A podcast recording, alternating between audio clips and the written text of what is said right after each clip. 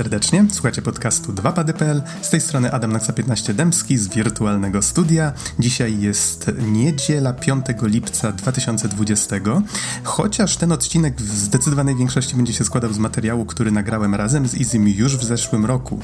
E, dość długo czekał na publikację, przyznaję, będzie to spoilercast gry 1980X, chociaż jeżeli w nią nie graliście, to zachęcam do tego, żeby jednak posłuchać początku. Do pewnego bardzo wyraźnie zaznaczonego momentu raczej mówimy tylko samym początku gry, o co w niej chodzi. Więc y, za zachęcam, żeby nawet jeżeli nie przeszliście, nie graliście w nią, żeby ten początek sobie odsłuchać. Być może Was zainteresuje ten temat.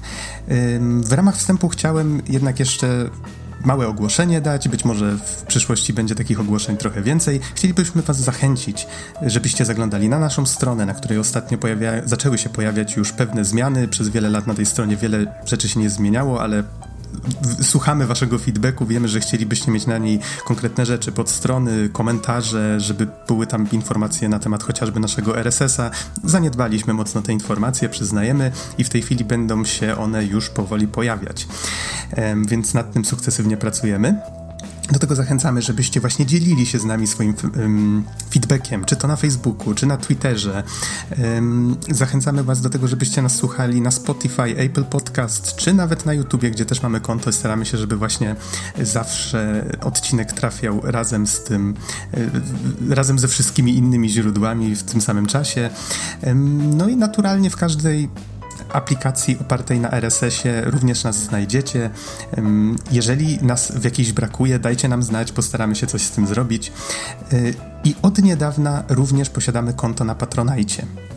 Nie afiszujemy się z tym nigdy, natomiast sprowadzenie podcastu trochę nas jednak kosztuje. Jest to opłacanie domen, opłacanie serwerów, przede wszystkim opłacanie montażu kolejnych odcinków i z reguły są to koszty kilkuset złotych miesięcznie to konto na Patronite powstało przede wszystkim po to, że jeżeli tylko chcecie nas wesprzeć finansowo, będzie nam niezmiernie miło, będziemy Wam bardzo wdzięczni. E, w ramach podziękowań będziemy wymieniać właśnie naszych patronów, czy to na stronie, już w tej chwili możecie zobaczyć, jak to, jak to wygląda. Dziękujemy wszystkim, którzy nas wsparli.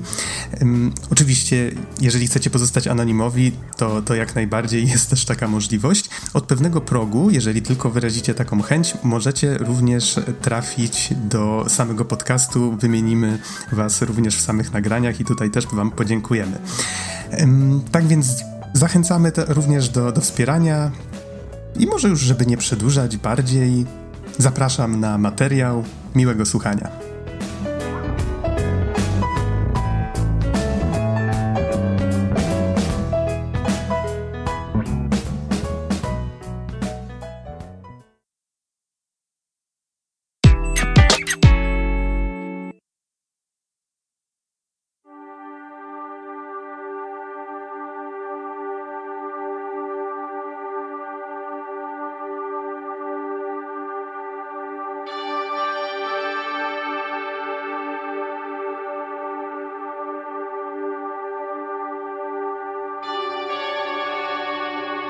Witamy serdecznie. Słuchacie podcastu 2pady.pl, a w naszym wirtualnym studiu jest dzisiaj ze mną Marcin Izikołodziej. Hejka. A mówi Adam Noxa 15 Dębski. Nagrywamy w środę 27 listopada 2019. No, właściwie tak pod koniec, bo już prawie północ. Wybraliśmy sobie na noc właściwie taki, taki temat do dyskusji. Yy, wracamy do gry 1980X, o której przypomnę, mówiliśmy już w ramach pierwszych wrażeń. Tutaj tylko zerknę, który to był odcinek. To był odcinek 271, jakby ktoś był zainteresowany, z A Plague Tale Innocence na okładce, bo jeszcze wtedy mieliśmy faktycznie te odcinki, na których było dużo różnych tematów wrzuconych w jeden odcinek. W tej chwili faktycznie każda okładka przedstawia dokładnie to, o, o czym jest mowa w środku. Zmieniliśmy troszeczkę format przez ostatnie miesiące.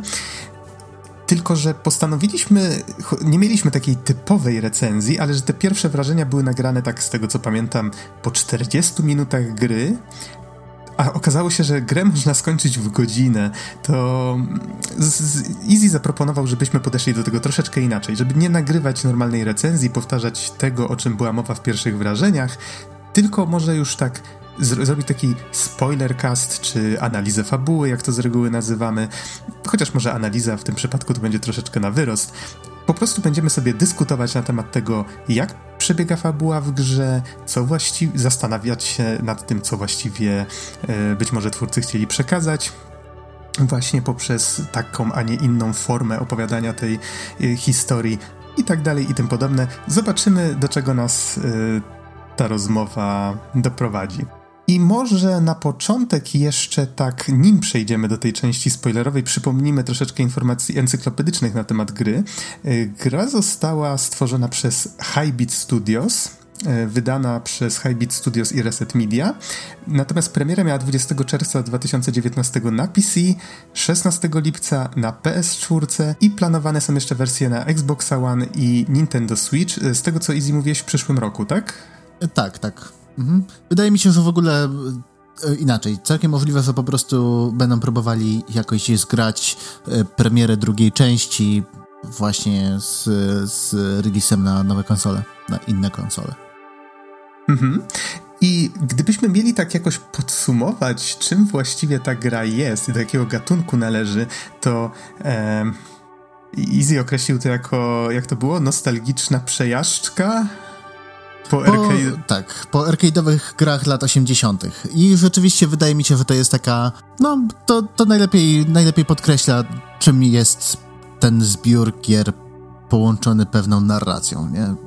Hmm, no bo można tak faktycznie na to spojrzeć y, z punktu widzenia. Hmm, jakbyś chciał komuś to polecić, tak, to można by powiedzieć, że to jest coś takiego, bo z drugiej strony to jest faktycznie taka gra skupiająca się na narracji, na opowiedzeniu konkretnej, no, raczej niewesołej historii, natomiast Natomiast fa faktycznie z punktu widzenia mechaniki jest to taki zbiór gier, które bardzo silnie nawiązują, czy są właściwie bezpośrednią kalką, taką nostalgiczną, e, właśnie tych gier, które znamy sprzed lat, które można było znaleźć na automatach, y, które nawet do dzisiaj są dość, dość znane, czy, czy widzimy na przykład ich klony gdzieś tam w różnych odmianach. Um, w ogóle wiesz co? Myślę, że mm -hmm. y, mógłbym tutaj jeszcze 1980X porównać do dzieł Kojimy. Y, ponieważ, y, ponieważ tak naprawdę połowa gry to gry, a druga połowa to mini, to cutscenki. Mam wrażenie, że z Death Stranding Kojima trochę odwrócił ten, te proporcje. Ale to, to chyba dyskusja na inny czas zupełnie, tak, bo, bo, nie wyjdziemy tutaj do, ten, do końca miesiąca, nie wyjdziemy stąd. Oj tak, oj tak. Ale mam nadzieję, że kiedyś tam tą dyskusję też jeszcze będziemy mieli na podcaście. Ale sama historia, tutaj może zacząłem tak trochę zniechęcająco, że ona jest taka bardzo smutna i w ogóle, e, ale jest to historia o dorastaniu z grami w tle. I tak jak wspomniałem już przy pierwszych wrażeniach, ona jest w taki sposób opowiadana, że jeżeli ktoś faktycznie dorastał, yy, powiedzmy, jako dziecko chodził do salonów gier, będzie jakby mógł się utożsamić z tym, o czym postać mówi w tej grze, to mam wrażenie, że ta gra może trafić do wielu osób. To może być taka konkretna nisza, konkretna grupa odbiorców, ale mam wrażenie, że, że to jest właśnie typ gry, który ma szansę od niektórych się odbić, a niektórych tak w jakiś sposób może poruszyć, może właśnie sprawić, że będą się zastanawiać nad pewnymi rzeczami, właśnie wrócą wspomnieniami do jakichś swoich wydarzeń z dzieciństwa. To zależy, to wszystko zależy właśnie na kogo ta gra trafi. Wydaje mi się też trochę, że tak jakby my nie jesteśmy targetem, nie? Że przede wszystkim to chodzi o, o ludzi, którzy dorastali w latach 80. w przedmieściach amerykańskich miast. Nie? Że dla nas to może być trochę takie z jednej strony jazda po nostalgii, bo rzeczywiście sporo z tych tytułów, tytułów do których tutaj y, 1980X nawiązuje, rzeczywiście będziemy znać i pamiętać, ale tak jakby mm, całą oprawą może tak jakby wpisuje się bardzo, bardzo ładnie w ten ruch retrowave'owy, nie? gdzie mamy właśnie czy to muzykę, czy to właśnie pewne wizualizacje, które się nam kojarzą właśnie z tymi czasami, których no niekoniecznie pamiętamy, ale tak jakby czujemy takie, takie nostalgiczne powiązanie właśnie z tytułami z tamtych czasów. Wiesz co, teoretycznie masz rację, ale też nie ale do końca nie, się, ale nie też nie do końca się, też nie do końca się z tobą zgodzę. To znaczy, y, powiem ci tak, ja na, bo może nie wyjaśniliśmy jeszcze jednej rzeczy. Y, historia w tej grze jest opowiadana w ten sposób, że jesteśmy najpierw wrzucani w jakąś grę. W ogóle gra się fajnie zaczyna, bo mamy taki jakby Streets of Rage, czy właśnie jakąś taką chodzoną bijatykę, która została jakąś tam inaczej nazwana e, Beating Hearts, czy, czy jakoś w tym stylu. E, to wszystko jest pięknie wykonane, mamy pixel art fachowo zrobiony i, i faktycznie to wygląda jak gra, która mogłaby istnieć i gra się tak niepozornie zaczyna, że myślimy, że gramy właśnie w takiego chodzonego beat'em upa, chodzimy tym bohaterem z kapturem, właśnie z bandażami wokół pięści, który e, leje się z jakimiś pankami na ulicy w metrze, czy z powala prostytutki z nożami, czy właśnie jakichś innych napakowanych gości z baseballami. Takie power fantasy, można by powiedzieć. I dopiero później ta kamera tak zostawia tego bohatera tam lejącego się z tymi e, postaciami i odfruwa gdzieś tam w stronę miasta i zaczyna się narracja.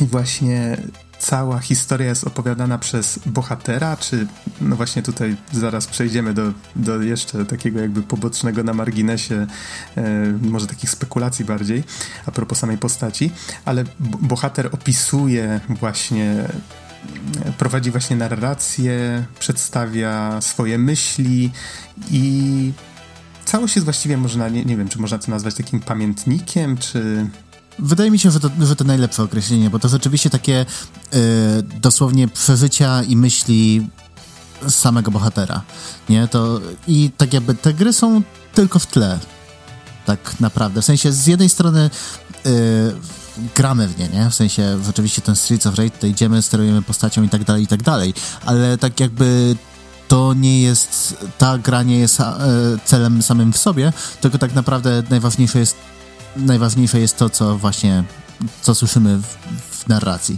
Mhm. Okej, okay. to wiesz co, myślę, że wrócimy do tego, jak ty, jak ja odebrałem tę historię jeszcze na końcu. Może wtedy będzie miało to troszkę więcej sensu, może uda nam się z tego trochę więcej wyciągnąć. Mm -hmm. Na temat, y, natomiast jeszcze, nim przejdziemy do tej części spoilerowej, to taka ciekawostka, na którą zwróciliśmy uwagę wcześniej, bo ja na przykład przechodząc tę grę, raczej nawet nie przyszło mi to do głowy, że ktoś może podejść do tego w ten sposób, że ta postać to jest na przykład y, dziewczyna, tak? A się okazuje, że to, tak jak twierdzisz, bo nie, nie szukałem takich dyskusji, ale tak jak twierdziłeś, niektórzy tak to interpretują, że ta postać jest tak specjalnie zrobiona, że w sumie można by to interpretować w różny sposób, tak? Że to jest chłopak, że to jest dziewczyna, że to jest nieistotne, bo jest określana ta postać po prostu jako kid, czyli po prostu jako dzieciak, tak? E, i chyba głos podkłada też aktorka głosowa tak. pod tę postać. Przy czym tutaj może tak nadmienię, nie jest to nic niezwykłego, bo pod wiele postaci dziecięcych, e, męskich lub żeńskich podkładają właśnie kobiety głos. Chociażby jeżeli dobrze pamiętam Hyzio, Dyzio i Zyzio, to też e, kobieta podkłada głos pod każdą z tych trzech postaci. Tak, to ogólnie i, i anime, i zachodnia animacja, i w ogóle nasza polska animacja, nie? To wszędzie tak naprawdę to się gdzieś przewija, ale właśnie ja takie odniosłem takie wrażenie, że, że specjalnie ta postać jest taka jest taka nieokreślona, nie? W sensie, żeby po prostu nieważne kto gra, żeby mógł się wczuć, żeby mógł bardziej wejść w klimat i tak jakby tak jakby taką swoją własną projekcję stworzyć, co nie? Żeby, żeby się utożsamić z, z bohaterem. Mhm. Chociaż może, powiem tak, ja grając miałem jakby jasny obraz tego bohatera, ale być może faktycznie o to chodziło, tak jak ty mówisz. Może to po prostu e, specjalnie jest takie troszeczkę ogólnikowe. Powiem tak, z punktu widzenia historii wydaje mi się, że nie ma to znaczenia, więc tak jak ktoś będzie chciał to odbierać, to może nawet i lepiej, że twórcy pozostawili tutaj taką wolną furtkę. E, Okej, okay, to wydaje mi się, że to jakby to jakby z, skoro już omówiliśmy, to teraz powinniśmy już ostrzec, tak, że w tej chwili będziemy już wchodzić w tę część spoilerową, omawiać konkretnie fabułę, bo nie da się jakby tak bezpośrednio rozdzielić jednego z drugim. Będziemy tutaj lecieć po prostu chronologicznie po tym, co się dzieje w grze i jakby będziemy trochę, może inaczej, będziemy się przyglądać tym grom w grze. w sensie tym grom, które się pojawiają. Mamy tutaj chociażby Streets of Rage, mamy właśnie jakąś kosmiczną strzelankę inspirowaną R-Type'em czy Gradiusem, e, mamy jakąś taką ścigałkę przypomina przypominającą Outrana. Tych gier jest kilka, będziemy się przyglądać każdej z nich, patrzeć co one właściwie wnoszą do tej historii, a pomiędzy tymi, a jeszcze opisywać właśnie tak pi razy drzwi to, co dzieje się między tymi e, grami i patrzeć, jak to się wszystko wpasowuje w narrację. Więc od tego momentu ostrzegamy. Teraz już będziemy spoilować. Okej, okay, to może tak. Zaczy... Już początek żeśmy omówili, czyli mamy tą chodzoną bijatykę, mamy to Streets of Rage. Czy dopatrzyłeś się tam czegoś, co mogłoby w jakikolwiek sposób nawiązywać do tego, co się dzieje potem? Bo mnie się wydaje, że to miało być tylko takie power fantazy, takie Hitchcockowskie trzęsienie ziemi na początek. Jak Właśnie też mi się wydaje, że, że to trochę takie, takie wprowadzenie w ogóle w, o co może chodzić, nie? I inaczej, nie wydaje mi się, żeby rzeczywiście to za sobą niosło jakoś, jakoś dużo więcej takiego, e, dużo większego znaczenia, chociaż teoretycznie można by było spróbować to podciągnąć gdzieś pod, pod to, że właśnie przez to, że bohater tudzież bohaterka, tak, tak jakby... Dla że, uproszczenia załóżmy, że jest to bohater. Albo po prostu mówmy, że kid. Kid nie może się okay. wpasować w, tak jakby w społeczeństwo, co nie tak jakby daje upust swojej agresji albo coś, nie? W sensie, że agresja wzmaga i y, wzbiera i przez to wyobraża sobie po, po prostu coś, tak, ta, że potrzebuje takiego power fantazy, żeby po prostu trochę uspokoić się i trochę y, właśnie wyrzucić z siebie agresji. Jak każdy z nas. Eee, może. E, no tak. I chyba, ch chyba ten początek jest bardzo mało istotny, więc tak mi się przynajmniej wydaje.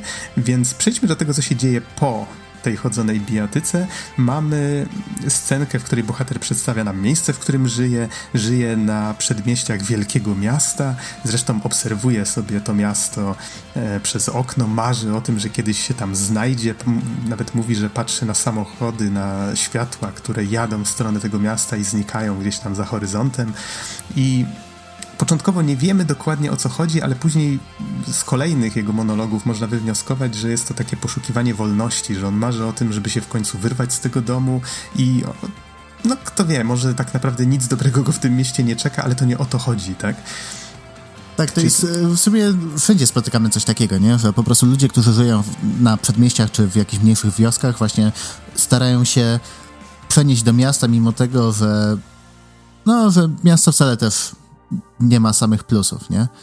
Więc to jest trochę takie dosyć naturalne, jeszcze tym bardziej jak, jak jest się nastolatkiem, no to wtedy, też wtedy chce się poznać bardziej życie, bardziej poznać świat, nie? I to jest zupełnie normalne, że po prostu tak jakby więcej, yy, jakby to powiedzieć, no?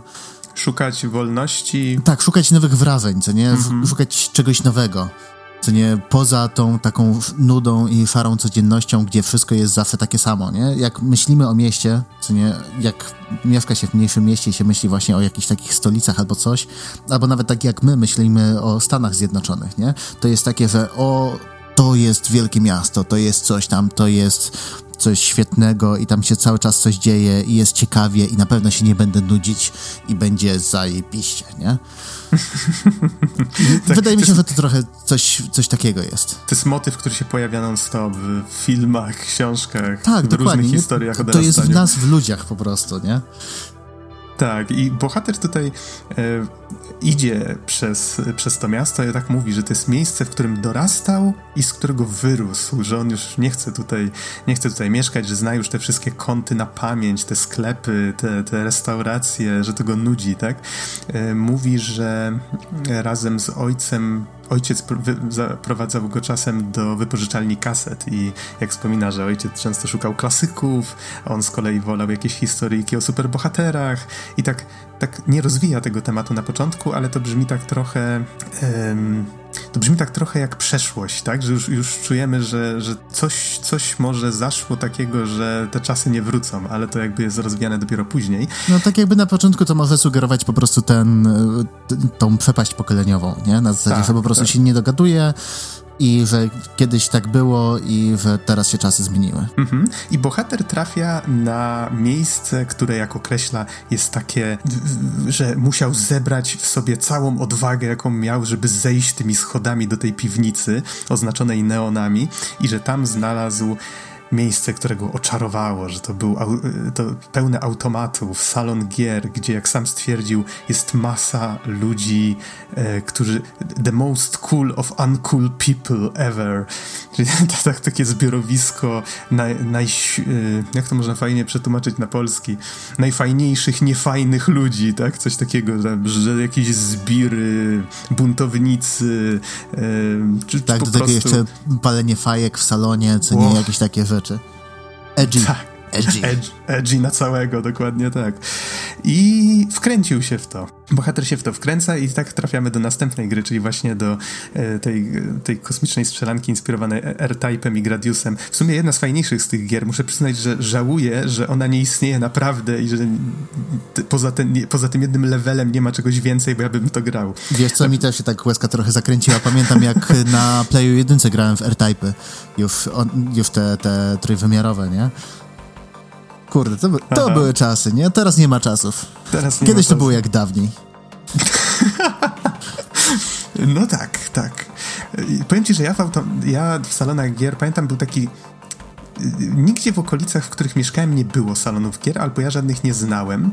Natomiast zawsze jak z rodzicami żeśmy jeździli na, do Ustki nad morze, to tam w wakacje z reguły rozstawiały się Y, właśnie jakieś takie salony gier przykrywane plandeką, takie takie przenośne, prawda? I, I tam faktycznie bywały takie gry jak kurczę, co tam bywało? Były jakieś symulatory lotu, były jakieś takie. Pamiętam, że razem z ciocią ukończyliśmy kiedyś grę. To w ogóle było nie do pomyślenia, nawet dzisiaj jest dla mnie trochę nie do pomyślenia, żeby w salonie gry, gier ukończyć grę. Ukończyłem z ciocią grę, która polegała na tym, że jedna osoba kierowała samochodem, a druga prowadziła ostrzał e, z pistoletu. Był jakby taki automat z kierownicą i, i z pistoletem i tam, nie wiem, ciężarówki się otwierały, zbiry zrzucały te um, Jakiś taki teczki. po prostu time, time, time crisis, tylko w samochodach. To się może Chase nazywa, bo jakoś tak, nie, nie, przypomnę sobie, ale chciałbym tę grę kiedyś znaleźć. Jeżeli ktoś z naszych słuchaczy kojarzy, co to jest, to bardzo proszę napisać nam w komentarzach, z chęcią sprawdzę e, i sobie odświeżę. E, mam wrażenie, że jakbym sobie jeszcze się chwilę zastanowił, na pewno jakieś bijatyki czy inne tego typu rzeczy więc tak, a tym, skoro już poruszamy ten temat, ty Easy pamiętasz jakieś takie właśnie, masz jakieś wspomnienia związane z automatami, z e, salonami To gier? znaczy, wiesz co, pamiętam na przykład y, jeden salon gier w Krakowie, w którym był y, River Raid, to się nazywało? Chyba tak. I pamiętam, że jeżeli się odpowiednio uderzyło podczas ten, podczas zbierania punktów, nie, to wtedy gra się zawieszała i można było sobie wbić maksymalną ilość żyć, e, żyć jak się po prostu poczekało chwilę.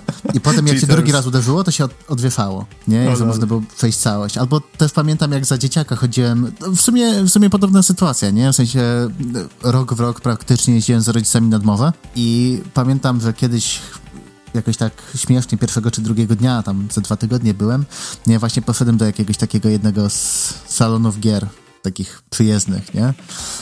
I pamiętam, że się zakumplowałem z, jed z jednym ziomeczkiem, bo chyba pół dnia spędziłem po prostu na Tekenie, nie? Dosłownie, wbiłem, wbi wrzuciłem tam jedną monetę, zacząłem grać w Tekena i jacyś losowi ludzie zaczęli podchodzić, o, to może zagramy partyjkę, nie? I rzeczywiście po prostu tak brali, dorzucali kolejne monety, a ja po prostu siedziałem i tłukłem ludzi. a tu widzę, że twoje, twoja znajomość bijatyk to sięga daleko.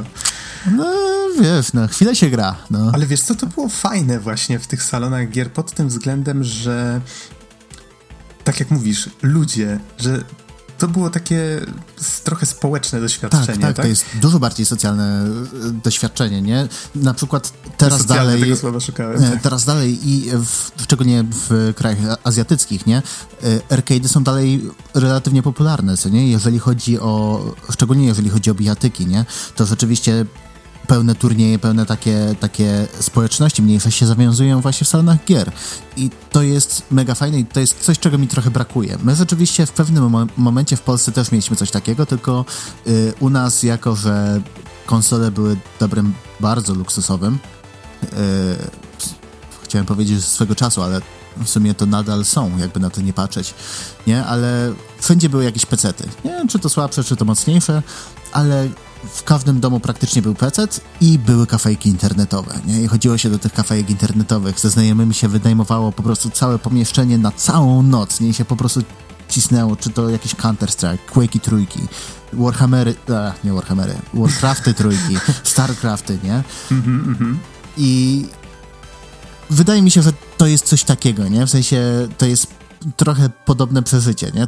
Tylko tak jakby to też trzeba pójść z odpowiednim nastawieniem w takie miejsce, nie? Bo rzeczywiście też są ludzie, którzy po prostu idą do arcade'ów i do, do kafejek internetowych, żeby po prostu założyć słuchawki i oderwać się od wszystkiego, a są tacy, którzy rzeczywiście idą tam, żeby się uspołeczniać trochę, nie? Żeby pogadać z ludźmi, którzy mają podobne zainteresowania. No teraz to ciężko mi się odnieść do tego, bo nie byłem w takim miejscu, znaczy w Polsce, bo faktycznie we wrześniu, jak byliśmy w Japonii, to odwiedziliśmy kilka, tak z ciekawości zupełnie, salonów gier różnego rodzaju. Mam nadzieję, że jeszcze poruszymy ten temat, bo cały czas planujemy właśnie nagrać jakiś odcinek na temat tej wycieczki. E, natomiast trochę żałuję właśnie, że, że nie zrobiliśmy jakiegoś takiego większego researchu, nie znaleźliśmy jakiegoś takiego właśnie faktycznie prawdziwego zdarzenia salonu gier. Chociaż nie, byliśmy w jednym, który był całkiem duży i fajny. No ale dobra, to można by dużo tutaj opowiadać, ale tak, masz rację, że w Azji to, to żyje. U nas mam wrażenie, że poumierało po prostu śmiercią naturalną, ale ten, ten socjalny aspekt, to tak pamiętam jak dzisiaj właśnie skończyliśmy tego Chase'a, czy cokolwiek to było i tak ktoś, tak mi się wryło w pamięć, ktoś powiedział, ty, zobacz, oni to skończyli, nie? I tak, to jest fajne, że ci ludzie tam byli, że, że jakby byli częścią tego, tej zabawy. Okej, okay, ale to może taka, tak abstrahując jakby od tego wszystkiego, wróćmy do 1980X i do historii naszej postaci. Tak w sumie dobrze, żeśmy wrzucili trochę takich wspominek, bo to pokazuje, że widzisz, coś jednak łączy nas z tą postacią. Właśnie fajnie, że twórcy wybrali akurat taki to, to, jest to, o co, to jest to, o co mi chodziło, że twórcy wybrali taki okres, którego być może młodsze pokolenia zupełnie nie zrozumieją. Przynajmniej w niektórych częściach świata, tak? Bo nie będą wiedzieli na przykład o co chodzi tym gościom z, tym salon, z tymi salonami gier, tak?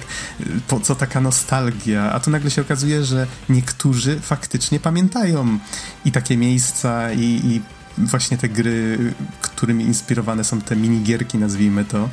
Tak, tylko po prostu y, inaczej. My możemy trochę do tego inaczej podchodzić, bo u nas po prostu było trochę później, nie? Więc tak jak to się nazywa tam 1980X, to u nas to raczej lata 90. tak naprawdę, właśnie te wszystkie salony gier i tak dalej. Mhm. Tak, tak, tak. To u nas to były lata 90. mniej więcej. No, nawet bym powiedział, że przełom tam 90. i 2000. Mhm, mhm. No tak, ja się urodziłem pod koniec lat 80., więc tak powiedzmy, że jestem pewien, tak patrząc chociażby po statystykach y, ze Spotify, że słuchają nas osoby, które mają więcej stażu w grania w gry niż my. I to jest fakt. Więc tak, po pozdrawiamy. E, natomiast, więc tak, na pewno słuchają nas osoby, które faktycznie grały w nawet więcej gier na automaty niż my. Natomiast tak, wracając do naszej postaci, do naszego kida, tak, dzieciaka, pojawia się potem, bo wydaje mi się, że, że ten cały Gradius, on się tam pojawił przede wszystkim po to, żeby właśnie pokazać to, że on dołączył do tej społeczności. Chciał być cool, tak, chciał być tym buntownikiem, który, y, który właśnie idzie swoją ścieżką i jakby ta gra miała pokazać, by być właśnie takim po prostu cool wydarzeniem, tak? No bo gra się w nią świetnie, po prostu mm, lecisz, strzelasz, jest dużo wybuchów i wydaje mi się, że właśnie to miało sprawiać wrażenie takiego, a, robię coś świetnego, podoba mi się to. E, ja się zastanawiam jeszcze nad jednym, nie? Bo mm -hmm. rzeczywiście gierka jest bardzo fajna i tak dalej, i tak dalej i te wszystkie statki, jak rozwalamy po drodze, to no to jest po prostu fajne, nie? Ale tak naprawdę jak mamy tą walkę z bossem na samym końcu, który jest po prostu, jest wielkim mechem, i z wielkim mózgiem w środku albo coś takiego. Tak, i właśnie. to pasuje do R-Type'a, chyba był podobny motyw tam z bossem. Tak, tylko właśnie to mnie zastanawia, nie? Bo tak jakby cały level jest praktycznie, praktycznie walczymy z jakimiś mechanicznymi tworami, nie? I na samym końcu z humanoidalną postacią walczymy, która ma rzeczywiście bebechy w środku. Nie? I zastanawiam się, czy tutaj też nie było jakiegoś znaczenia ukrytego, czy, no, czy, czy nie ma jakiegoś takiego dodatkowego przekazu. Hmm. No akurat żaden mi nie przychodzi do głowy, więc jakby coś ci przyszło, to, to daj znać. Natomiast lecimy dalej. Wracamy już do jakby przerywnika między grami i trafiamy do szkoły bohatera i on opowiada trochę właśnie na temat tego, że w sumie to uczył się dobrze, wszystko ok, tylko że on nawet już od pewnego momentu w szkole to zaczął myśleć przede wszystkim o tych automatach, tak? Że, że te gry, Znamy tak, to, znamy to. Znamy to bardzo, tak. Pamiętam jak po latach spotkałem osobę, z którą chodziłem do przedszkola i on tak powiedział, ty, a ty pamiętasz jak ty w przedszkolu rysowałeś levele do kontry w zeszycie w kratkę, a ja tak, e, w sumie tak, pamiętam, ale dziwi mnie, że ty to pamiętasz, tak? Więc tak, gry zdecydowanie, wtedy Pegasus w moim przypadku, gry zdecydowanie rzucają się człowiekowi na mózg w mniej lub bardziej korzystny sposób. I bohater właśnie mówi o tym, także że w sumie już wtedy to myślał tylko o tym, żeby tam wrócić i wieczorem znowu być, nie wiem, kosmonautą, tak, czy innym wojownikiem kosmicznym. Yy, I jest tam też taki motyw, że przedstawiona jest taka scena, że on się fascynuje, bo w sumie ciężko tutaj powiedzieć o tym, że nie wiem, że był zakochany czy coś. Właśnie wczoraj dopiero zwróciłem na to uwagę, jak jeszcze raz grę przechodziłem, że tam jest mowa tylko o tym, że wow, ta dziewczyna jest taka zajebista, bo ona jest taką prawdziwą buntowniczką, jaką to określa. Jest wolna, jest fajnie ubrana, może się ubierać w co chce, może jechać gdzie chce, bo ma własny Pali samochód. flugi i tak. tak. I przede wszystkim ma samochód, to jest bardzo ważne. W sensie to też jest tak jakby Wydaje mi się, że to, akurat, że to jest takie bardzo mocno z kultury amerykańskiej wywodzące się, że rzeczywiście, jeżeli masz samochód, to jesteś już dorosłym człowiekiem i możesz robić co chcesz, możesz jechać gdziekolwiek. Mm-hmm. I to bezpośrednio nawiązuje do kolejnej sceny, czyli trafiamy na grę i tutaj już mam wrażenie, że w tym momencie te gry zaczynają trochę bardziej się już zazębiać i e, z tą historią i bardziej nawiązywać do tego, co się dzieje. Trafiamy do gry, która nawiązuje między innymi, wydaje mi się, do Outrana i właśnie jedziemy samochodem przed siebie. I mamy czas, który się nalicza jakby dodatkowy w momencie, jak przejedziemy przez checkpoint i jak przekraczamy pewne, pe, tam pewną ilość tych checkpointów, to trafiamy do takiego miejsca, gdzie już widać, że jest ciemniej, na horyzoncie widać miasto i tutaj po raz pierwszy jakby gra jest przerwana w taki, znaczy przerwana, miesza się z tą rzeczywistością, to znaczy bohater zaczyna prowadzić narrację w trakcie, jak ta gra jeszcze trwa. I właśnie mówi o tym, że on marzy o tej wolności właśnie wspomina znowu o tym, że on patrzy na to miasto i on w sumie mógłby tutaj siedzieć i, i cały czas jechać przed siebie, byle tylko do tego miasta dojechać, tak? Yy, że on tak bardzo, bardzo myśli o tym cały czas. I tam jeszcze pojawia się taka ważna kwestia, że ktoś kiedyś określi, powiedział mu, że jest zbyt oderwany od rzeczywistości, jakiś freak, tak? E, natomiast on tak zaczął się zastanawiać nad tym sam do siebie i mówi, że, że nie, że to w sumie że te gry dawały mu takie poczucie wolności, że miał pełną kontrolę nad tym, co się w tych grach dzieje, tak jakby sugerując, że nie ma kontroli nad tym, co się dzieje w jego życiu i że to, to mu się wymyka spod kontroli, więc być może nawet być może nawet ucieka, tak, w te wirtualne światy właśnie w związku z tym. Nie wiem, czy tutaj chcesz coś dodać, czy mm. lecimy dalej? Y, w sumie w sumie nie wiem. w ogóle bardzo fajnie jest, ta scena jest zrobiona. Pamiętam, że jak po raz pierwszy ten, ten mi się włączył, ten dialog, tam jedziesz, unikasz tych samochodów i właśnie on zaczyna mówić, to to wszystko tak pasuje do siebie, bardzo fajnie jest tak. to zrobione. Właśnie z jednej strony niby, y, z jednej strony mamy grę, która y, w którą gramy, co nie, i która wymaga od nas jakiegokolwiek inputu, nie, ale z drugiej strony te gry wtedy były dosyć archaiczne, co nie, w sensie nie wymagały aż aż takiej uwagi, jak, jak wymagają niektóre gry teraz. Nie, eee, więc... No nie powiedziałbym. To znaczy, auto... zależy.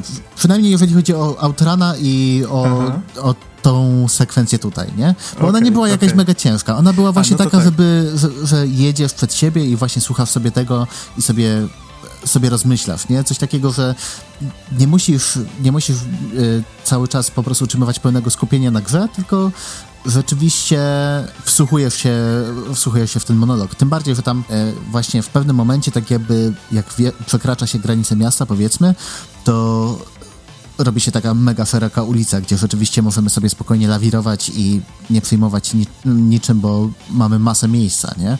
I mhm. wydaje mi się, że to też tak jakby ma, ma wzmocnić to, że się skupiamy dużo bardziej na narracji.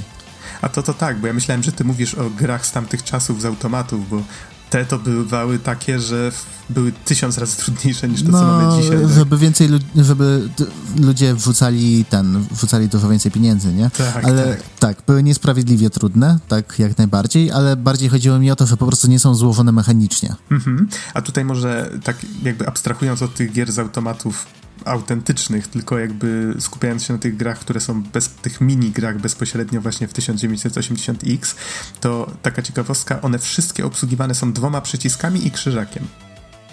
Jakby nigdy nie, wychodzą poza, poza ten schemat kontroli, więc tak, faktycznie są bardzo proste w obsłudze i można po prostu szybkim wyklepaniem wszystkich przycisków zobaczyć, co się którym dzieje.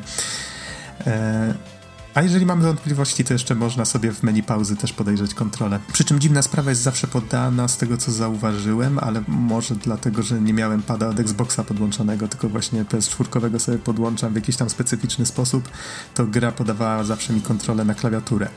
Ale to. Yy, powiedzmy, powiedzmy że. Wydaje mi się, że powinno normalnie wyświetlić symbole. To znaczy, chyba wyświetlało mm -hmm. wtedy te symbole Xboxowe, ale nie jestem pewien, szczerze mówiąc.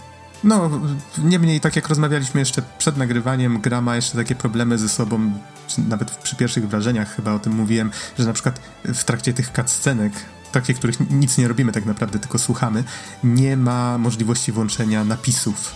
Więc zawsze musimy słuchać, co bohater mówi. To zdecydowanie nie jest gra, w którą powinno się grać, na przykład jak mamy, nie wiem, e, kilka osób w pokoju czy coś. To jest gra, w której się powinniśmy faktycznie zamknąć na godzinę w pokoju i ze słuchawkami na uszach, albo wszyscy się powinni na tym skupić w pokoju, tak jak powiedzmy przy oglądaniu filmu.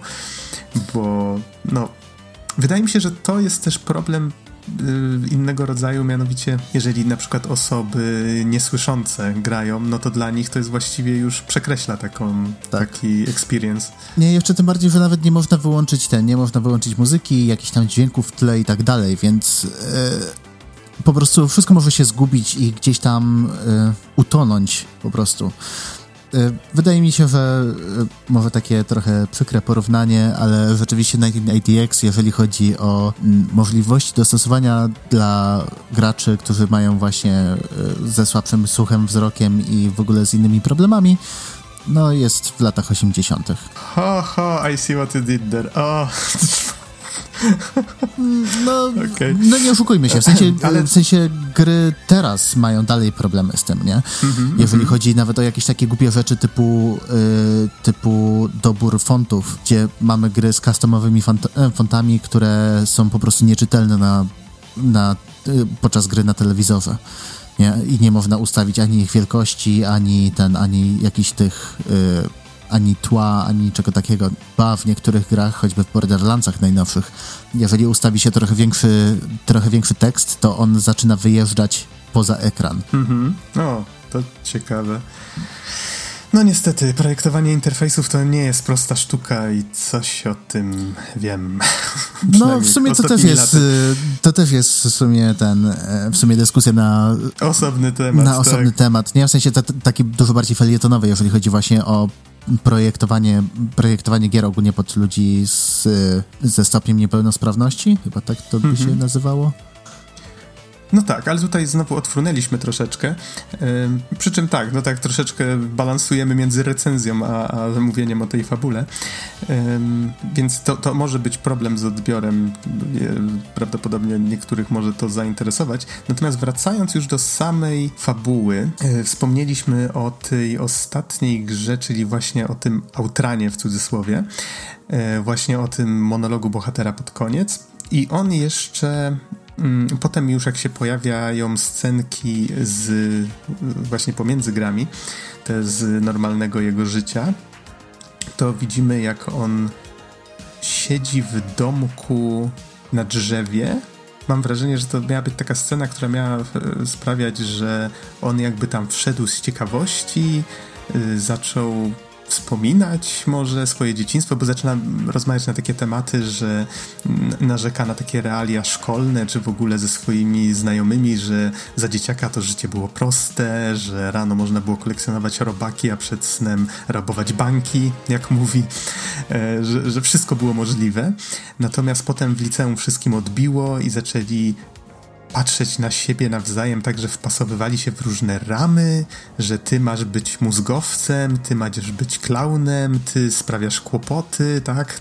Ty jesteś popularny, popularna i że ten schemat, w który ludzi, ta rameczka, w którą ludzi wpasowują, ona sprawia, że ci ludzie zaczynają jakby sami podświadomie też się wpasowywać w ten schemat.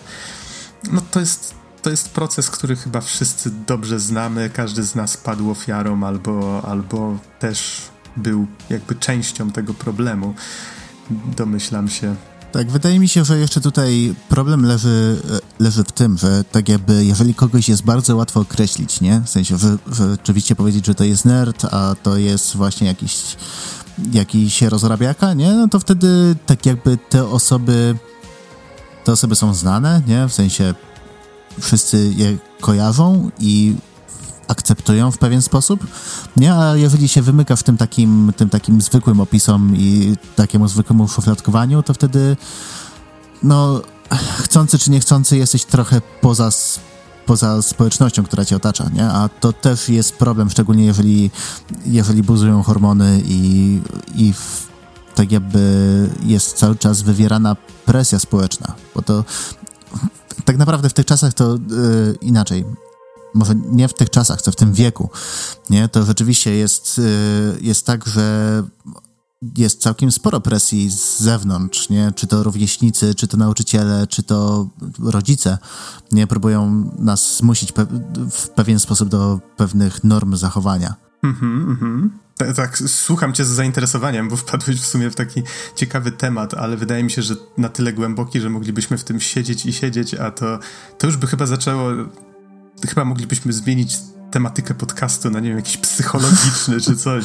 Trochę tak, ale jeszcze właśnie to, co chciałem dodać, nie? Mhm. Że to rzeczywiście jest problem, nie? Bo nawet, nawet jeżeli ktoś nie chce, a całe społeczeństwo go traktuje w określony sposób, to może zostać rzeczywiście zepchnięty do, do, do tej formy i no to się dobrze nie kończy, nie? W sensie, je, jeżeli człowiek jest na co dzień ze sobą w konflikcie i musi się zachowywać w odpowiedni sposób, albo każde jego zachowanie jest, e, jest traktowane jako właśnie, powiedzmy, że nieważne co zrobisz, to i to tak ktoś pomyśli, że zrobiłeś to na złość komuś innemu, to to może być po prostu męczące i prowadzić do wielu problemów. No, tutaj też jakby. Znaczy, domyślam się, że każdy z nas miał pewnego rodzaju problemy, o których tutaj teraz mówimy w liceum, czy właśnie w, w latach szkolnych. No tutaj też mógłbym o tym opowiadać dużo i wydaje mi się, że nie ma co tutaj aż tak głęboko w to wchodzić. Natomiast.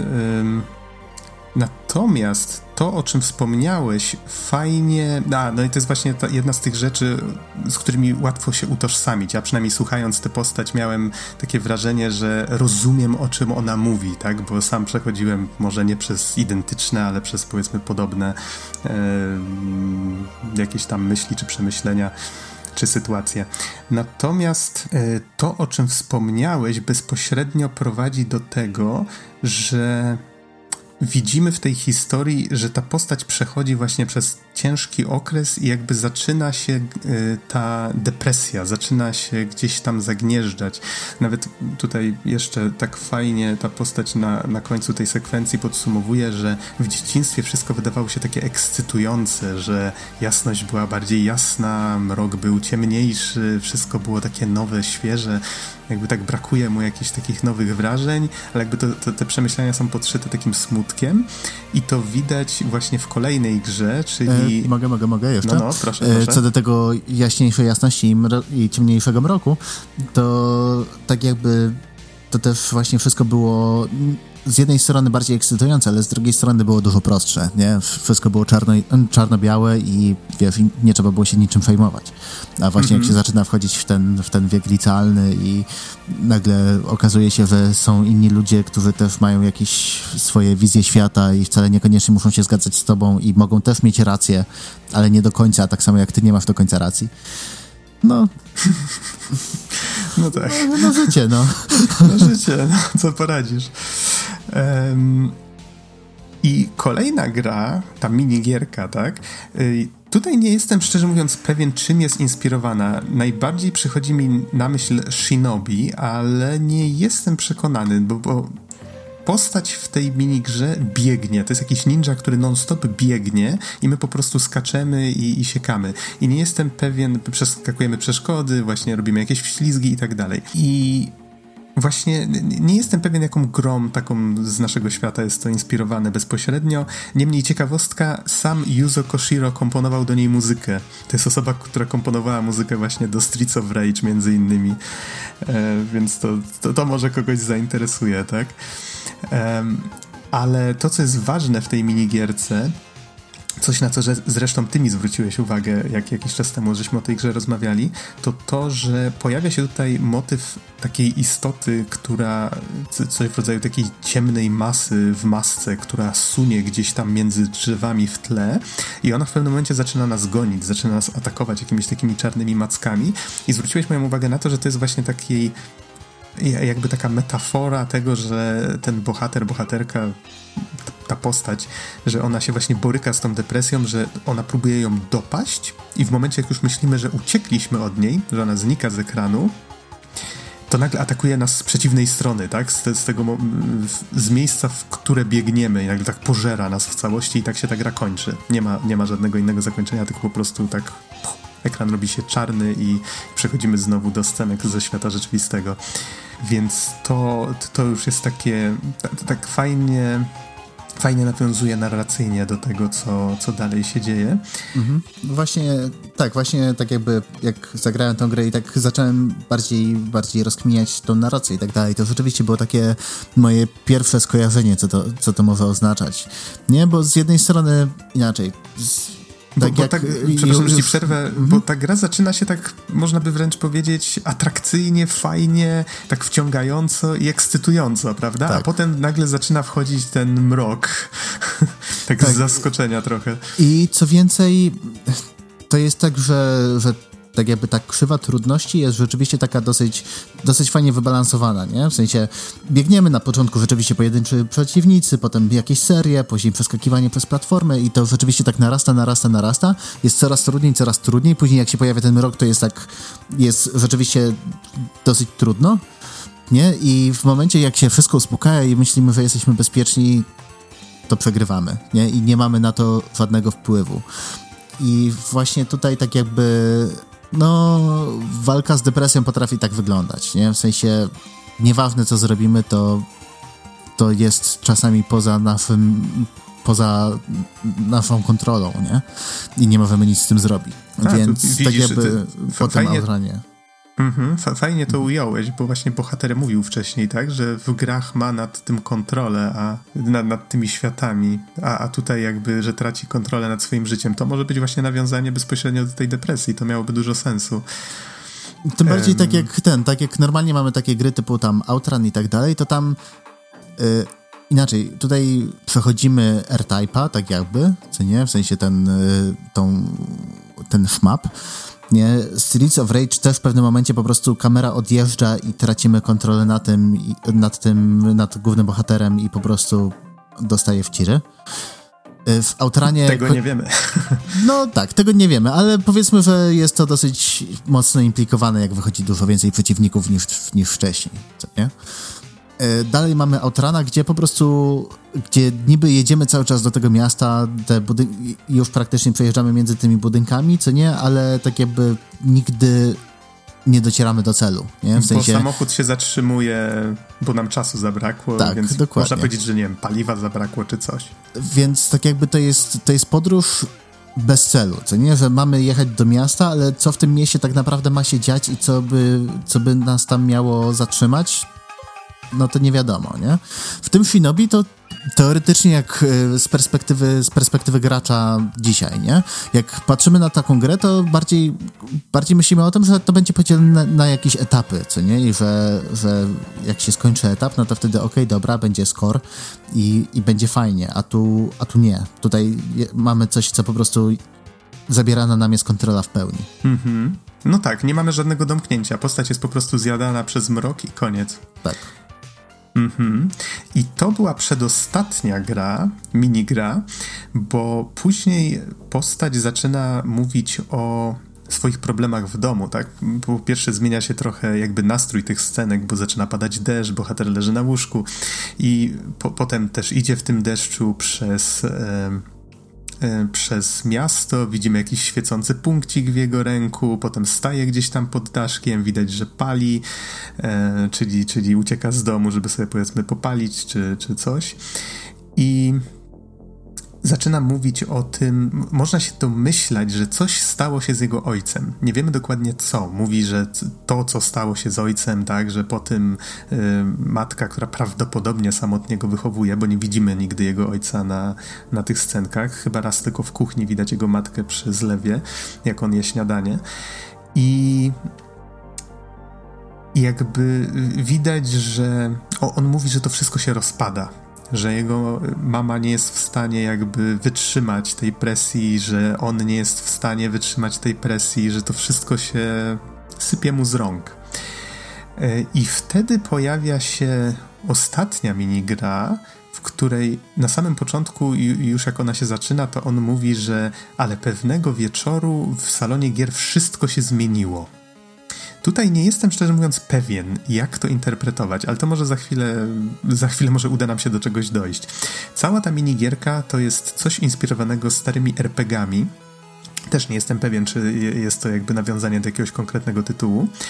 I mamy tutaj mm, jakby taki, że widzimy Widzimy przed sobą korytarz trójwymiarowy z takiego wireframe'a, z, z takiej siatki i możemy się poruszać do przodu, obracać się o 90 stopni w lewo, w prawo i od czasu do czasu atakują nas losowo jacyś przeciwnicy. Możemy wybrać powiedzmy cztery yy, cztery opcje, czy chcemy ich potraktować jakimś promieniem, czy chcemy ich sieknąć, czy schakować i chyba możemy się też uleczyć. I dość szybko się, jeżeli pójdziemy powiedzmy w złą stronę, bo to jest labirynt, jeżeli pójdziemy w złą stronę, to dość szybko giniemy, zawsze wracamy w to samo miejsce i zawsze gra nam mówi naciskaj przycisk, żeby powstać. I musimy to zrobić kilka razy z reguły, żeby jakby obraz się uspokoił, żeby postać znowu wróciła do tego labiryntu. I wiemy jedynie, że musimy znaleźć trzy smoki, żeby je pokonać i że opiekunem tego labiryntu jest motherboard czyli po naszemu jest to płyta główna, tak? Ale po angielsku brzmi to o tyle lepiej, że jest tam słowo matka. I w tej minigrze już jest tyle różnych splotów jakby tego życia bohatera z, z, ze światem gry, że nie za bardzo wiadomo, gdzie co się zaczyna, a gdzie kończy, bo za każdym razem, jak się spawnujemy na, tym, na tej mapie, na tym labiryncie, to pojawia się na czerwono napis właśnie od tego motherboardu mówiący nam, że e, jestem, jestem motherboard, nie wypuszczę cię stąd, albo mm, pu, pu, to początkowo jeszcze ok, to brzmi tak jakby było ze świata gry, tak? A później na przykład mamy coś w rodzaju e, odrób pracę domową, albo czas dorosnąć, tego typu teksty, albo nie zostawaj późno, nie zostawaj do późna, tak? E, chyba nawet nie trzeba przegrać, tak jakby, żeby zobaczyć te napisy. Czasami po prostu idziemy i się pojawiają, typu tam właśnie gry nie mają sensu, nie masz przyjaciół i, i takie ten, tak jakby właśnie albo to słowa matki, albo tak jakby myśli właśnie bohatera. Albo to się jakby, można powiedzieć też tak, że może on grając yy, przypomina sobie być może rzeczy, które by, być może być może właśnie fabuła gry, w którą gra, jakby plącze się jakoś z tym, o czym on akurat myśli, tak? Jest w takim stanie emocjonalnym, że, że mu się to kojarzy zbyt mocno jedno z drugim. Nie, nie wiem, można, można i tak to traktować. Natomiast też coś, na co ty mi zwróciłeś uwagę, tam po lewej stronie się pojawiają takie napisy, które, coś w rodzaju takiego loga, który wyświetla akcje, które robimy. Jak się obracamy w lewo, no to jest napisane turn left, jak powiedzmy w prawo, turn right i tak dalej. I tam się czasami wyświetlają inne informacje. Na przykład, y, jak pokonasz smoka, to wyświetla się, że tam został zniszczony i tutaj nazwa pliku i z reguły tam jest jeszcze dwukropek, jest napisane jak ten smok się nazywał. I jest jeden nazywa się strach, fear, jeden to jest ból, pain, a trzeci to jest żal, czyli grief. E, to też jest, to jest taki szczegół, który strasznie ciężko wyłapać, jeżeli się nie zwraca na to uwagi. Jest masa takich drobiazgów właśnie w tej minigierce e, i tak jak ty zauważyłeś, jeżeli tam staniesz w odpowiednim miejscu, to ci się wyświetlają inne komunikaty, tak? Takie ukryte? E, tak, tak. I właśnie tam, e, tak jakby w każdym pomieszczeniu ze smokiem, jeżeli się w prawym górnym rogu tak jakby pomieszczenia stanie, to wtedy po prostu w kodzie binarnym pojawia się wiadomość. I tam właśnie w jednym pomieszczeniu jest I love you, czyli kocham cię, w jednym jest y, visit him, czyli odwiedź go. I właśnie tutaj też zaczęliśmy się zastanawiać, yy, bo domyślamy się, że chodzi, chodzi o ojca. Dlatego właśnie zastanawiamy się, w jakim kontekście jest, są te odwiedziny. Tak, czy chodzi o szpital, czy chodzi o cmentarz, czy, czy chodzi o to, że on żyje po prostu gdzieś z dala od tej rodziny. Ciężko powiedzieć. Ale może właśnie w tym tkwi jakby siła tego, że to nie, nie do końca wiadomo o co chodzi. Mhm. Um, co tam jeszcze było w tej ostatniej minigrze? Yy, jeszcze to, że ten, że sami przeciwnicy, co prawda akurat jakieś yy, jellyfish, yy, meduzy, o, nie, akurat jakieś takie meduzy, no to są takie bardzo growe, ale na przykład jednym z przeciwników jest taki, jest tłum, który rzuca się na ciebie, nie? W sensie ma taki atak, że wszyscy tam machają łapami i, i cię coś ten. To, to też może być pewna po prostu metafora walki właśnie tak jakby z, ze społeczeństwem i jak, jak ono cię postrzega. Tak sobie pomyślałem przez chwilę, czego metaforą jest meduza, tak? Metafora społeczeństwa. Hmm. A, dygresja na boku. E, żarciki, heheszki. E, wracając na właściwe tory. Jedna taka rzecz mi się rzuciła w oczy, że jakby mechanicznie bardzo fajnie to gra, bo z jednej strony ta gra jest najmniej przyjemną grą do grania z tych pięciu. Tak? Pięciu mm -hmm. dobrze policzyłem, tak, że tak, tyle ich było? Pięciu. W, w sumie to już właściwie tak przepychamy się przez nią, bo granie w nią nie jest jakoś szczególnie fajne, przynajmniej mnie się tak wydało, w porównaniu z poprzednimi, które niektóre były naprawdę bardzo ciekawie zrobione i solidnie. I właśnie za drugim razem, jak to przechodziłem, to stwierdziłem, że może w tym szaleństwie jest metoda, bo po pierwsze temat który tam jest poruszany, jest taki raczej e, mało przyjemny. Po drugie, być może właśnie to takie tempo turowe tej, tej e, gry też ma nas trochę motywować do tego, żeby się przyglądać temu, co się dzieje po bokach tego ekranu, właśnie te napisy czy inne takie informacje.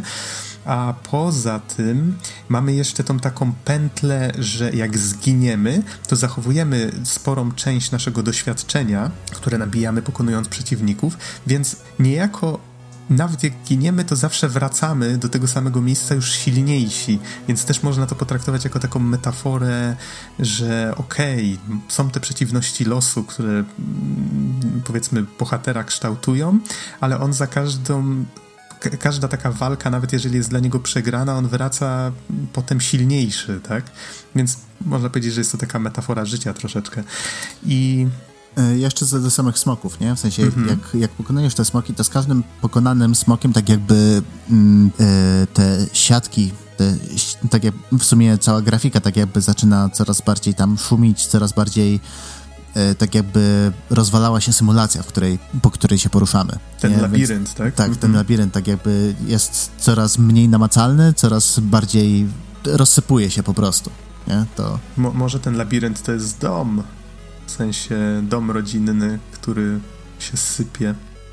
Może, albo może ten labirynt to jest tak jakby to, ten cały taki codzienny schemat zachowań, który jest narzucony przez matkę i rzeczywiście w momencie, kiedy pokonujemy właśnie pewne, pewne takie, właśnie pokonujemy ten strach, czy, czy ból i, i tak dalej, i tak dalej, kiedy, kiedy w końcu zdobywamy siłę, żeby, żeby walczyć z tym wszystkim, to tak jakby e, w końcu dochodzimy do tego, że walczymy samą motherboard, co nie? To jest tak jakby przeciwstawić się właśnie, tak jakby ona jest y, źródłem tego, jak się czujemy, nie? Szczególnie patrząc na te wszystkie napisy, że tam y, niby z jednej strony mamy gdzieś pokrywane wiadomości, że I love you i, i, i inne takie, nie?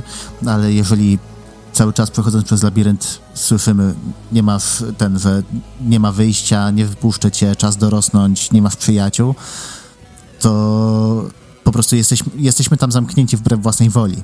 Wiesz co, ale wydaje mi się, że wydaje mi się, że biorąc pod uwagę wszystkie te wiadomości i to, co widzimy e, grając w tę minigrę, można odnieść wrażenie, że to, co widzimy jest jakby tym, jak bohater to postrzega. Że dla niego faktycznie to matka jest tym, tym złem, które czyha na końcu tego labiryntu, że on chce się wyrwać i że to tak naprawdę, gdyby nie ona, to wszystko byłoby pięknie. A te wiadomości, one mają sugerować, że ona to robi dla jego dobra, tak? To jest dość naturalne, można to, to jakby sobie wyobrazić taką sytuację nawet, że ona po prostu widzi, że powiedzmy, za, załóżmy, że tego ojca coś złego spotkało, tak, albo że dzieciak bardzo przeżywa to, że go nie ma. I ona chciałaby na przykład, żeby on, nie wiem, znalazł sobie jakiś przyjaciół, tak, żeby może, może widzi, że on właśnie popada w jakąś depresję, tylko że ona nie za bardzo wie, jak mu to wyperswadować. No, wydaje mi się, że jakby to, co widzimy w tej minigrze, to jest tylko spojrzenie bohatera, ale jakby są przemycone te takie drobne wiadomości, żebyśmy wiedzieli, że to nie jest tylko jedyna słuszna, jedyna słuszna wizja tego, co się naprawdę dzieje, tak? I jedna rzecz właśnie fajna na końcu tej walki jest taka, że my nie pokonujemy tego bossa tak naprawdę, my po prostu staramy się używać tych naszych umiejętności przeciwko niemu, ale on zabiera nam każdą po kolei. Yy, że najpierw właśnie próbujemy użyć tego promienia, no to pach i ten promień znika. No to teraz sam powiedzmy siła fizyczna, pach, znika. Yy, uleczenie się znika. I w pewnym momencie ona rzuca tylko hasło, że koniec dyskusji i nagle mamy taki efekt, jakby ekran gasnął tak, tak, taki powiedzmy stary ekran CRT, tak, że widać taką, taką linię białą, pyk i, i światło, światło gaśnie na tym ekranie. E, trochę mi się to skojarzyło z takimi na zasadzie czemu znowu grasz do późna, zgaszę ci korki. Ekran się wyłącza. PTSD. No tak. No, więc to jest ostatnia minigra w całej tej historii. Właściwie jedna z ostatnich scen, a przynajmniej ostatnia, w jakiej mamy jakąkolwiek kontrolę. A nie, jeszcze nie. Jest jeszcze jedna scena. Bohater siedzi na, w deszczu przed tym salonem gier i mamy. Znowu pojawia się ten napis, który się pojawiał w tym labiryncie e, w momencie, jak e, zostaliśmy pokonani. Czyli naciśnij przycisk, żeby powstać i znowu naciskamy ten przycisk kilka razy, żeby, żeby postać wstała. I w momencie, jak to robimy, to dookoła bohatera pojawiają się kolejne postacie z tych gier, właśnie, które, e, które przez całą. Przez cały 1980X żeśmy ogrywali, czyli no, właśnie... postacie.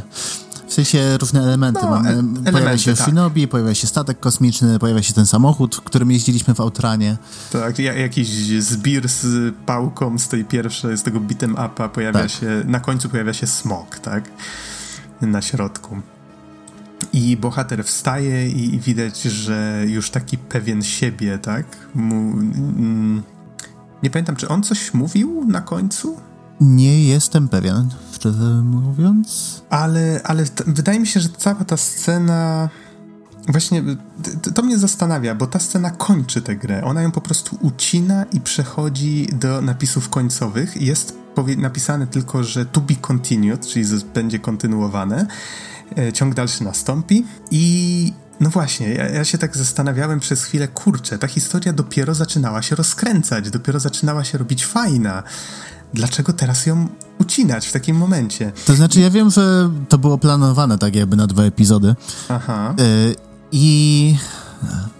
I nie zapominajmy, że to jest kampania Kickstarterowa, nie? Więc możliwe, że albo gdzieś tam chodziło o fundusze, albo jakieś takie inne rzeczy, bo no nie oszukujmy się, ale rzeczywistość, jeżeli chodzi o właśnie takie projekty Kickstarterowe jest, no, jest różna i więc nie jestem pewien, szczerze mówiąc, y, czy tak było w planach od samego początku, czy, czy rzeczywiście tak po prostu stwierdzili, patrząc na to, ile zebrali pieniędzy. I szczerze mówiąc, nie jestem pewien, czy jak to będzie wyglądało, jak wyjdzie. Nie? W sensie, czy rzeczywiście z jednej strony, jeżeli kolejny epizod będzie na godzinę i rozwiąże te wszystkie wątki, w sensie wyjaśni, co tak naprawdę się działo. Nie wiem, czy on po prostu gdzieś, gdzieś nie utonie pośród wielu innych dużych premier. Mhm. No, znaczy o to, to powiedzmy będziemy się martwić dopiero, dopiero jak to wyjdzie, tak? Natomiast ja się zastanawiam, jak to wpłynie na samą fabułę, czy ona faktycznie stanie się lepsza, czy, czy może wyjaśnianie pewnych rzeczy sprawi, że to się posypie, tak? Na razie na razie wydaje mi się, że to faktycznie zaczynało być intrygujące i właśnie wtedy się skończyło. E, natomiast podobało mi się to, że faktycznie przechodząc to po raz drugi można sobie, zwłaszcza, że to jest dość krótkie, tak, można sobie wyłapać kolejne rzeczy. Całość jest zrobiona pięknie i graficznie i muzycznie, naprawdę świetnie to jest wykonane. Widać, że dużo osób włożyło w to bardzo dużo pracy. E, no i tylko troszkę ubolewam właśnie, że, że to jest tak ucięte. Nawet zaczynałem się zastanawiać, czy to nie jest celowy zabieg, tak, żeby tylko pokazać, że ciąg dalszy nastąpi ale jakby nie w formie gry, tylko że dla bohatera jest to po prostu nowy początek, że on się pogodził z losem, albo może właśnie te gry dały mu siłę do tego, żeby powstać i e, nabrać jakiejś takiej pewności siebie. Właśnie tak myślę, że można to w różny sposób w różny sposób interpretować. Wiesz co, właśnie tak jak mówisz, że nie wiesz, czy drugi epizod będzie lepszy, czy utrzyma się poziom narracji i tak dalej, i tak dalej, to ja tak jakby mam trochę, trochę pytanie z tym powiązane, nie? Bo z jednej strony, jak tutaj wydarzenia w tej grze i tak jakby cała postać jest przedstawiona w taki sposób dosyć, dosyć luźny, nie? Że tak jakby wiele osób może sobie rzeczywiście wyobrazić i spróbować, spróbować cię wcielić i wyobrazić siebie w różnych takich sytuacjach, gdzie, gdzie są problemy, nie? I tak jakby to są takie problemy zarówno y, właśnie głównie, głównie relacji międzyludzkich, nie? Czy to właśnie oderwanie od, od społeczeństwa, czy kłócenie się z rodzicami, czy problemy w szkole i tak dalej, i tak. To są generyczne problemy, które rzeczywiście no, wielu z nas przechodziło, przechodzi i będzie przechodzić i są na tyle ogólne, że tak jakby każdy może sobie to wyobrazić, nie? I zastanawiam się, czy rzeczywiście jak narracja by prowadziła do rozwiązania tych problemów, czy rzeczywiście też moglibyśmy sobie z taką łatwością, czy z taką łatwością moglibyśmy rzeczywiście tak jakby utożsamiać się z postacią? Mhm, mhm. No tak, to jest, to jest bardzo ciekawa myśl. A właśnie sprawdziłem to, co postać mówi, jak już powstanie e, wśród tych postaci właśnie z różnych gier. To jest The game is not over, it was just a beginning, czy jakoś tak. Czyli, że gra to nie jest koniec gry, tylko dopiero jej początek. Co wydaje mi się też jest właśnie taką, taką trochę metaforą, że, że właśnie on on do, dopiero jakby no tak jak wspomniałem yy, godzi się z tym godzi się z tym albo właśnie zyskuje nową siłę wewnętrzną, żeby, żeby może coś zmienić w swoim życiu. Dobrze, powiedz mi Izzy, czy jeszcze chcielibyśmy coś do tego dodać? Czy może pozostawimy naszych słuchaczy z tym tematem, żeby właśnie jakoś sami doszli do własnych wniosków? Jak myślisz? Mm, wydaje mi się, że warto, nawet jeżeli, nawet jeżeli nie grać, to tak jakby po prostu zainteresować się trochę tematem, bo to jest taki dosyć, dosyć ciekawy eksperyment, jakby na to nie patrzeć, nie? Tylko wyobrażam sobie, że nie grając może trochę stracić na uroku. Ale tak, może dodam tylko, przepraszam, że ci przerwę. Mhm. Jeżeli komuś się ta gra spodoba, a ją na przykład obejrzał na YouTube, to jako twórca gier, tak proszę grzecznie, zapłaćcie za nią jak za bilet w kinie. Dziękuję. no tak, to, to racja, to, to, to się zgodzę. Ale mm, tak jakby nie mając pełnego pełnego kontekstu i nie wiedząc, co tam się dalej dzieje, to nie wiem, czy mogę powiedzieć coś więcej słuchaczom niż to, żeby po prostu warto, żeby się zainteresować i ewentualnie poczekać rzeczywiście, jak wyjdzie druga część.